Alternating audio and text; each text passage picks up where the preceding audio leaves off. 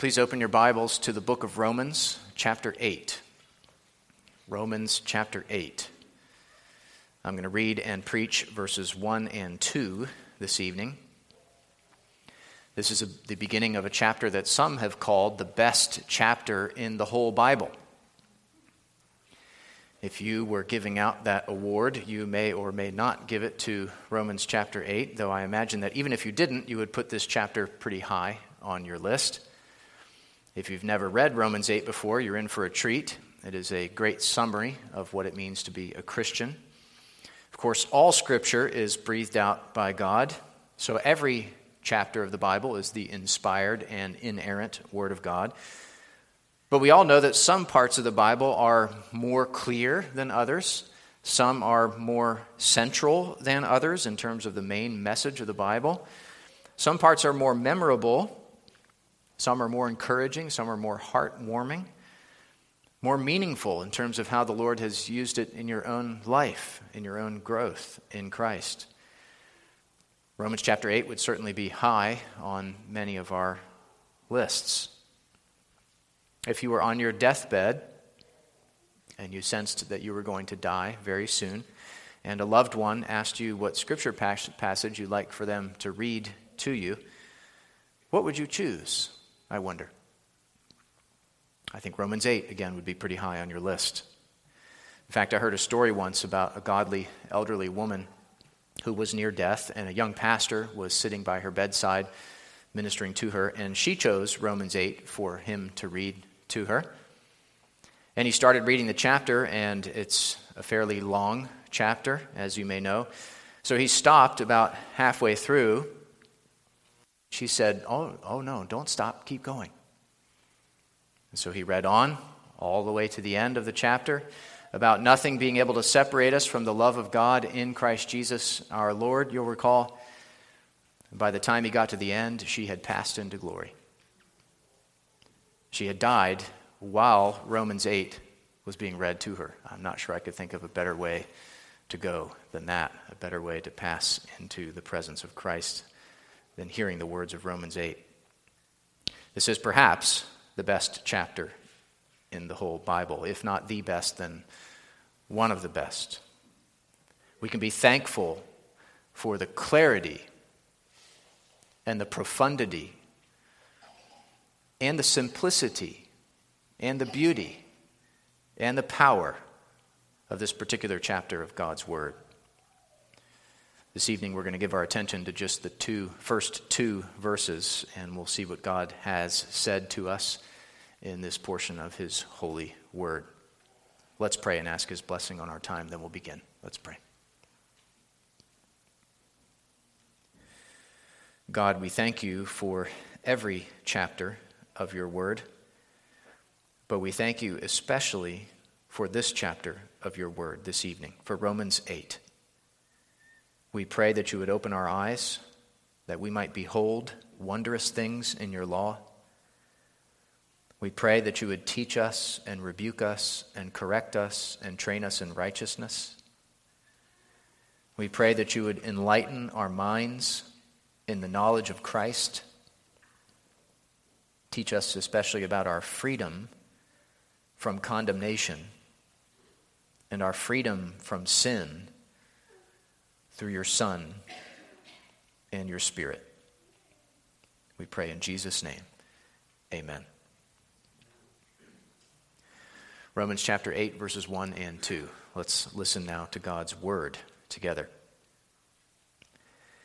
There is, therefore, now no condemnation for those who are in Christ Jesus. For the law of the Spirit of life has set you free in Christ Jesus from the law of sin and death. If you haven't done some scripture memory in a while, these two verses might be a good place to start. Maybe you could even do the whole chapter, something to consider. Two points we'll think about together this evening freedom from condemnation, that's in verse 1, and then freedom from sin in verse 2. And in verse 1, we should note four things as we think about freedom from condemnation. Four things. First of all, notice the word therefore.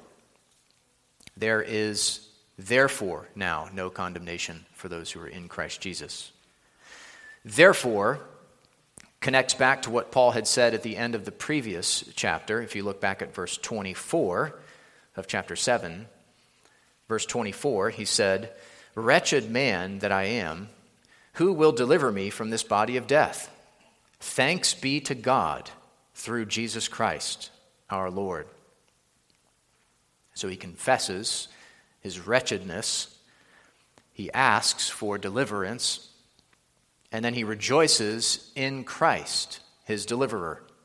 Christ will deliver me from this body of death, he says, both now in part and in the future in full. Christ is my deliverer. And therefore, there is no condemnation for those who are in Christ, the deliverer. It's not that there's no condemnation for us because we've somehow figured out a way to deliver ourselves. No, there's no condemnation for us because we are in Christ who delivers us. There is therefore now no condemnation for those who are in Christ Jesus. Our salvation, our deliverance, our freedom from condemnation is not because of anything in us, anything we have done.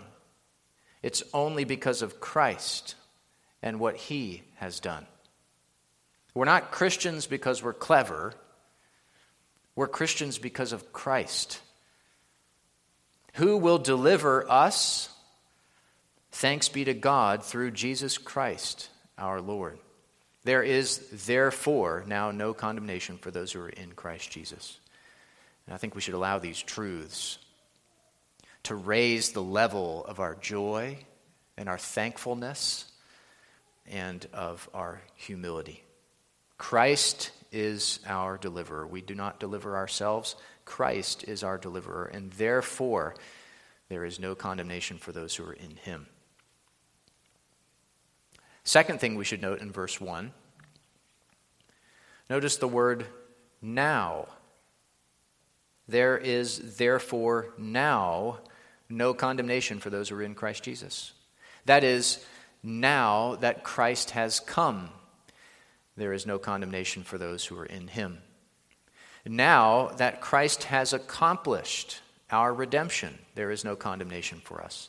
Now that the long expected Jesus has arrived, now that the promised Messiah has come, now that he has lived a sinless life and died a sacrificial death and rose from the dead, there is therefore now no condemnation for those who are in him.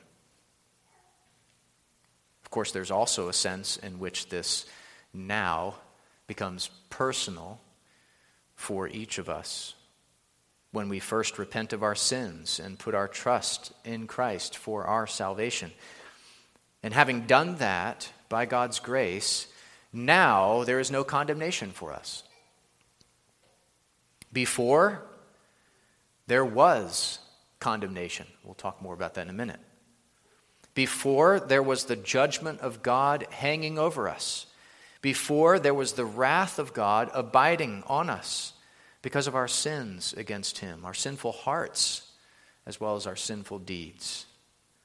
But now, now that Christ has come, and now that we are in Him, now there is no condemnation for those who are in Christ Jesus now is so much better than before in this sense, isn't it? Our spiritual condition now in Christ is so much better than it was before in Adam. Before, we were totally depraved. Now, we are totally redeemed. Before, we were dead in our sin. Now, we are alive in Christ. Before we had condemnation, now we have justification. Before we were alienated from God, now we are adopted into his family. Before we were living for the world, on our way to hell. Now we are living for Christ, on our way to heaven. There's a great difference between what we had before by nature and what we have now by grace between what we were before in ourselves, and what we are now in Christ. The more we appreciate that great difference, the more we recognize and remember that difference, again, the more our joy and our thankfulness and our humility will grow. The third thing we should notice in verse 1 is really the main point of the verse. It's those two words right in the middle of the verse no condemnation. No condemnation. Let's think about what that means and about how glorious it truly is. The law of God requires perfection. The law of God requires perfect obedience. It requires personal obedience. It requires perpetual obedience in our actions as well as in our words and even in our thoughts and our desires. And there's no margin for error, there's no wiggle room, there's no grading on a curve. If you fail in one point of the law, you are guilty of all of it because the law is a whole, it is a unit, it is a unity. If throughout the course of your whole entire life you break the law of God at any point, in any moment, if you fail to obey the law perfectly and personally and perpetually, if you fail in your actions, or perhaps one of your words, or even a thought or a desire that is contrary to God's law, then you are guilty. You are a law breaker. You deserve death. You deserve judgment. You deserve the wrath of God. You are condemned by the law. All of us, by nature, are condemned by the law. Doesn't matter how good you try to be, doesn't matter how religious you are, doesn't matter how committed you are to certain morals or virtues. All of us, men and women, boys and girls, stand guilty and condemned in the courtroom of God's perfect justice. The gavel has fallen, the verdict has been pronounced, the sentence has been read we are condemned. John 3:18 Whoever believes in him is not condemned, but whoever does not believe is condemned already, because he has not believed in the name of the only Son of God. 2 Thessalonians 2:12 In order that all may be condemned who did not believe the truth but had pleasure in unrighteousness.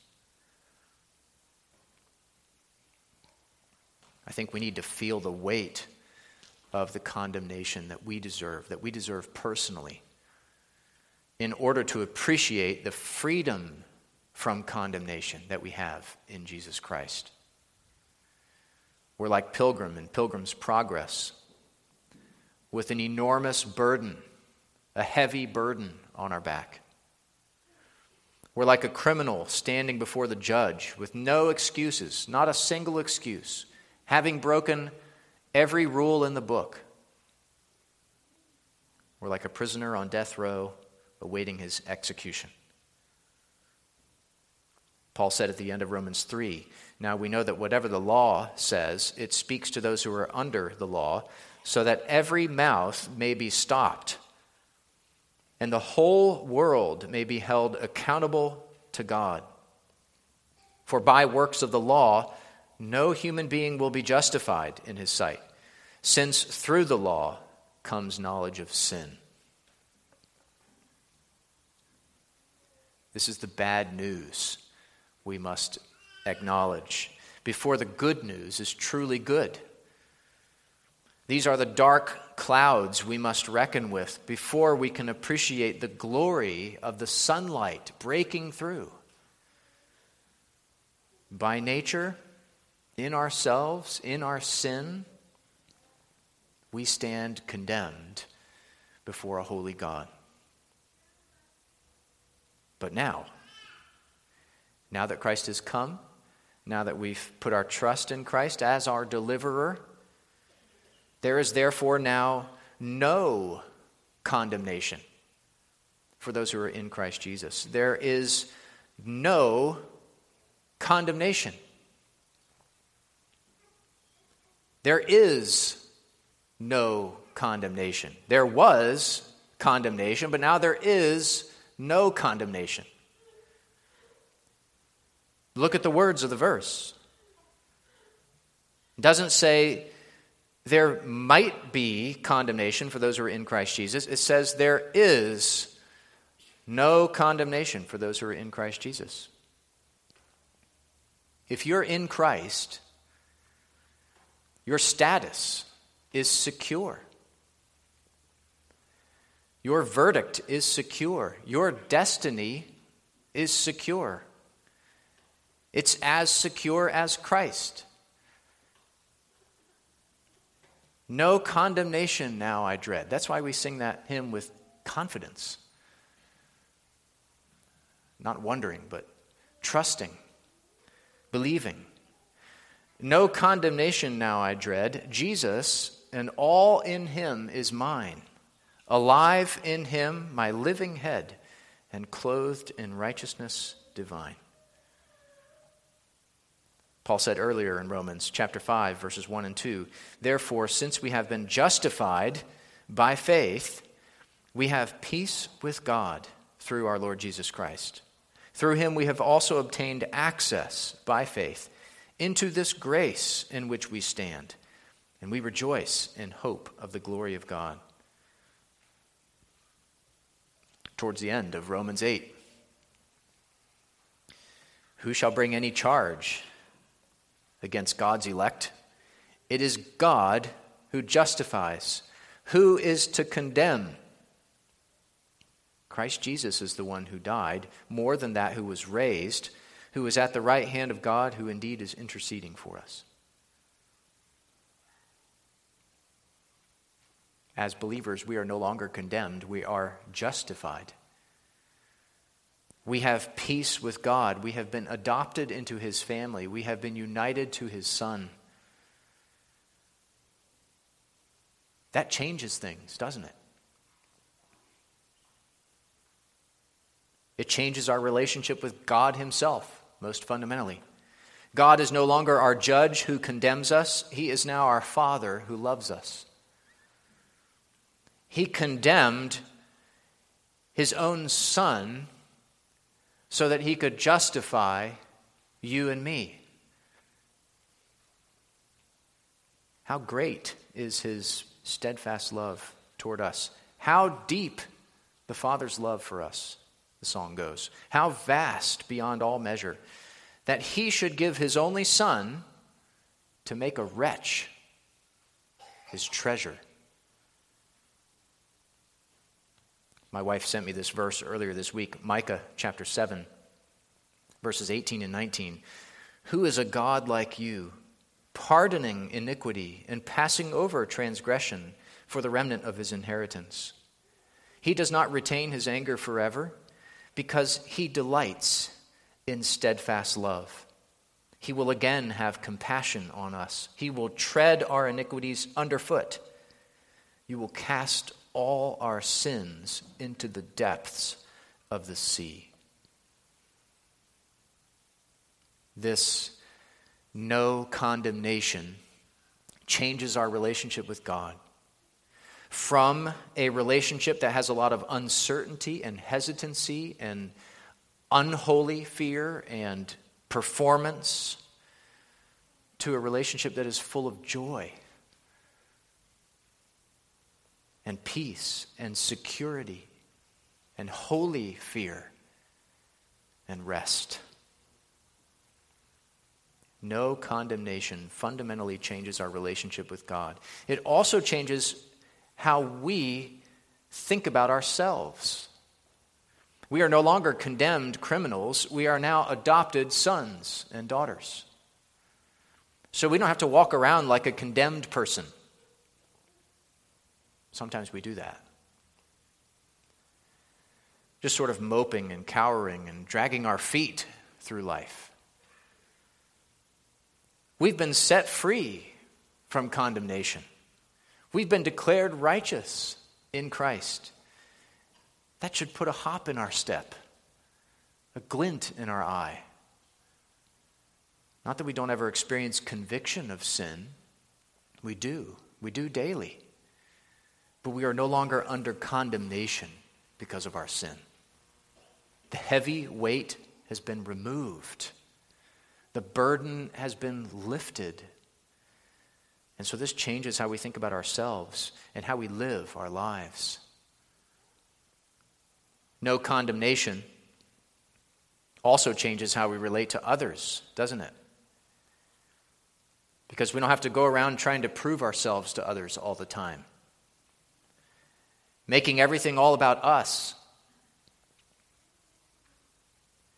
This actually frees us up to really and truly serve others and not try to get from them the approval we already have from God in Christ. No condemnation changes our relationship with God, it changes how we think about ourselves, and it changes how we relate to others. But there's a fourth thing we should notice in verse 1 before we look more briefly at verse 2. And I think it's the key that unlocks the door to freedom from condemnation. It's the last phrase of verse 1. There is therefore now no condemnation for those who are in Christ Jesus. Freedom from condemnation comes through union with Christ. It is for those who are united to Christ by faith. For those who are united to Christ in his death, in his resurrection. Freedom from condemnation is not for all, though it is offered to all gloriously, wonderfully in the gospel. Rather, it is, quote, for those who are in Christ Jesus. And the reason that's so important is because by nature we are not in Christ Jesus. By nature we are in Adam. We are united to Adam, the one who represented us in the Garden of Eden. He fell in the garden, and we fell with him. And so we have sinful hearts and we sin against God every day. We deserve condemnation from God. But because God is merciful as well as just, because He is gracious as well as holy, He offers to us salvation from sin, freedom from condemnation. If we repent of our sin and put our trust in Jesus Christ, we are united to Christ by faith, not by good works, not by religious rituals, not by our own efforts. No, we are united to Christ, by faith alone. And there is no condemnation for those who are united to Christ, for those who are in Christ Jesus. Why is that?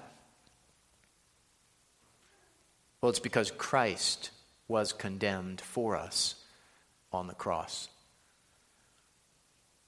bearing shame and scoffing, rude, in my place, condemned, he stood. Sealed my pardon with his blood. Hallelujah, what a Savior. The condemnation we deserve fell on Christ. He paid it all, He drank it all, He bore it all. And now there's no condemnation left for us who are in Him. We have freedom, complete freedom from condemnation. But freedom from condemnation isn't all we have as believers. We also have freedom from sin, like I said, verse 2 emphasizes. So this is our second main point now, more briefly. Look at verse 2. For the law of the Spirit of life has set you free in Christ Jesus from the law of sin and death. Paul's basically saying this that the Spirit has set us free from sin. The power of the Spirit has set us free from the power of sin. Let's look more closely at what he says. Note three things here. First, he mentions the law of the Spirit of life. That phrase there, the law of the Spirit of life. What's he referring to? What's he talking about? Well, he's talking about the Holy Spirit, the third person of the Trinity. The law of the Spirit of life means the principle or the power of the Spirit of life, much like the law of sin and death means the principle or the power of sin and death. So, the law of the Spirit of the law of the Spirit is the power of the Spirit. That's the sense. And the power of the Spirit is infinite. It's unlimited. Because remember, the Spirit is God. The Spirit is no less powerful than the Father or the Son. The three persons of the Godhead are the same in substance, equal in power and glory, as our catechism summarizes the biblical teaching. So the power of the Spirit is infinite, unlimited. The Holy Spirit of God is omnipotent and he dwells in us, which does not make us omnipotent, but it does make it so that we can conquer our sin in his strength. And he is the spirit of life, Paul says. What do we say in the Nicene Creed? We believe in the Holy Spirit, the Lord and giver of life. He is the life giving spirit. He generates and sustains and grows life. Listen to a few verses Romans 8 6. To set the mind on the Spirit is life and peace. 2 Corinthians 3 6. The letter kills, but the Spirit gives life. Ezekiel 37, verse 14. After the vision of the valley of dry bones, God said to Ezekiel, And I will put my spirit within you, and you shall live, and I will place you in your own land. Then you shall know that I am the Lord. I have spoken, and I will do it, declares the Lord. Later in Romans 8, verses 10 and 11. But if Christ is in you, although the body is dead because of sin, the spirit is life because of righteousness. If the spirit of him who raised Jesus from the dead dwells in you, he who raised Christ Jesus from the dead will also give life to your mortal bodies through his spirit who dwells in you. One more, John chapter 6, verse 63. It is the spirit who gives life. The flesh is no help at all. The words that I have spoken to you are spirit and life. The Spirit of life gives life. It is sin that brings forth death. Sin promises life, but it brings death. The Spirit promises life, and He delivers on His promise.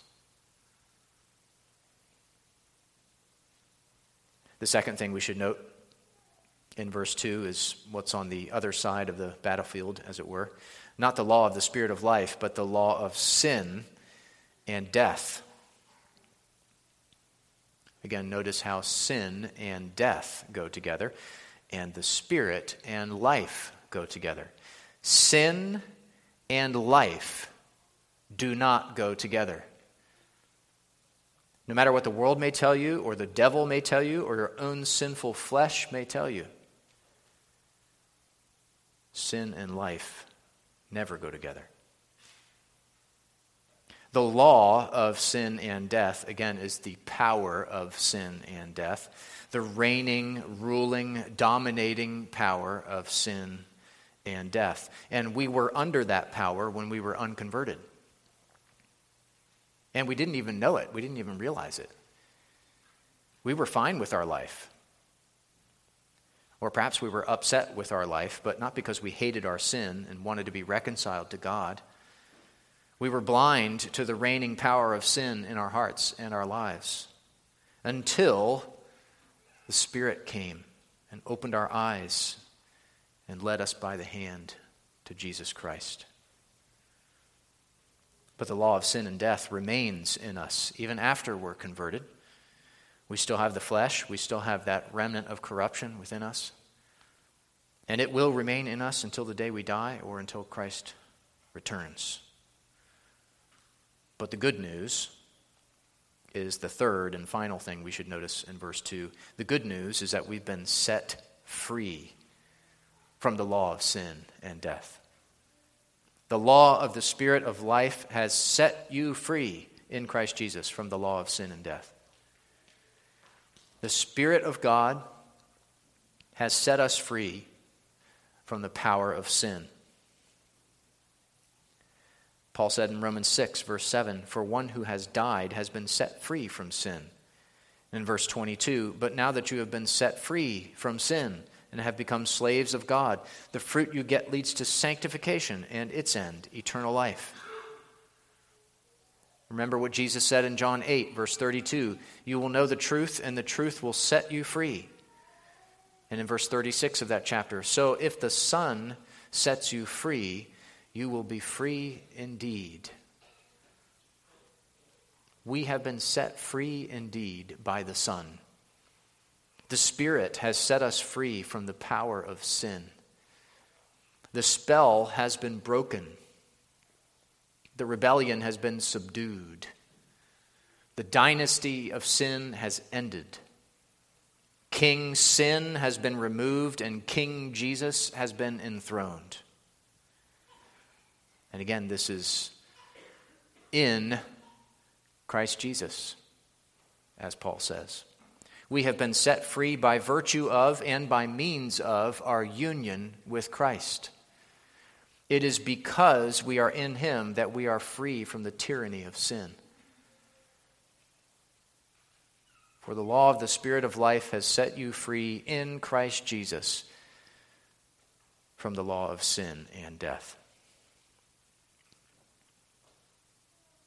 Two things by way of application as we draw to a close this evening. Number one, this helps us when we're tempted, and this helps us when we give in to temptation. This helps us when we're tempted, and it helps us when we give in to temptation. It helps us when we're tempted to remember the simple truth that we are free from sin. We've been set free from the power of sin by the Spirit of God, so we don't have to give in to temptation. Of course, we shouldn't give in to temptation, but my point here is that we don't have to. It's not a done deal once we're tempted. We don't have to give up. We don't have to give in.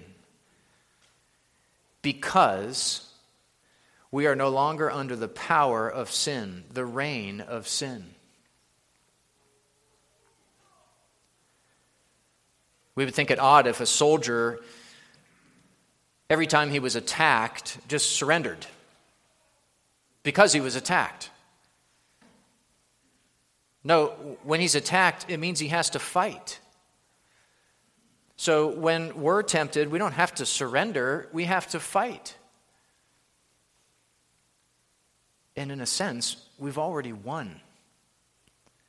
Because the power of sin has already been broken by Jesus Christ. So when you're tempted to sin, think, I don't have to give in to this. I've been set free from this. I don't have to give in to this temptation because the power of the Spirit has set me free from the power of sin. And the power of the Spirit is stronger than the power of sin. So these truths help us. They help us a great deal when we're tempted. They also help us when, sadly, we've given in to temptation. when we've given in to temptation, sometimes we just feel like a total failure. We're tempted to despair. We're tempted to wallow in our guilt, to mope around in our shame. But when that happens, we should recall this glorious truth that there is no condemnation for those who are in Christ Jesus. Conviction, yes. A sense of guilt, yes. Shame for our sin, yes. But not despair, not defeat, not condemnation. There's no condemnation for those who are in Christ Jesus. And so we confess our sins. And we believe God's promise that He has made to us that when we confess our sins, He is faithful and just to forgive us our sins and to cleanse us from all unrighteousness. We are free from sin, we are free from condemnation. Knowing that helps us when we're tempted to sin and when we've given in to temptation. Second, and finally, all of this is ours, is true for us because of Christ and his life giving spirit. We have freedom from sin and freedom from condemnation because of our union with Christ and the power of the Spirit of life that is at work in us. There is no condemnation for those who are in Christ Jesus. We are set free from the power of sin and death by the power of the Spirit of life. And I think this should remind us once again of how utterly dependent we are, each of us, on God. Without Him, we are condemned. Without Him, we are under the power of sin. But in Christ, and by the power of the Spirit, we are justified, not condemned. We are free from sin, no longer under its power. And so we rely on Him. We say with Paul, Thanks be to God through Jesus Christ our Lord. And in Christ and by the power of the Spirit, we seek to live as those who are free. Free from condemnation, free from sin in Christ by the power of the Spirit. Let's pray together.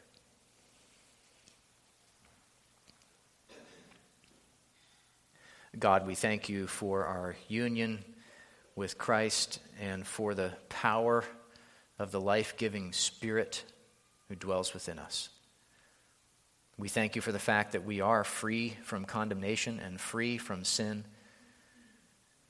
Help us to apply those glorious truths to our everyday lives and relationships. We pray in Jesus' name. Amen. Let's take a minute to think and pray about what we've heard, and then we'll sing together.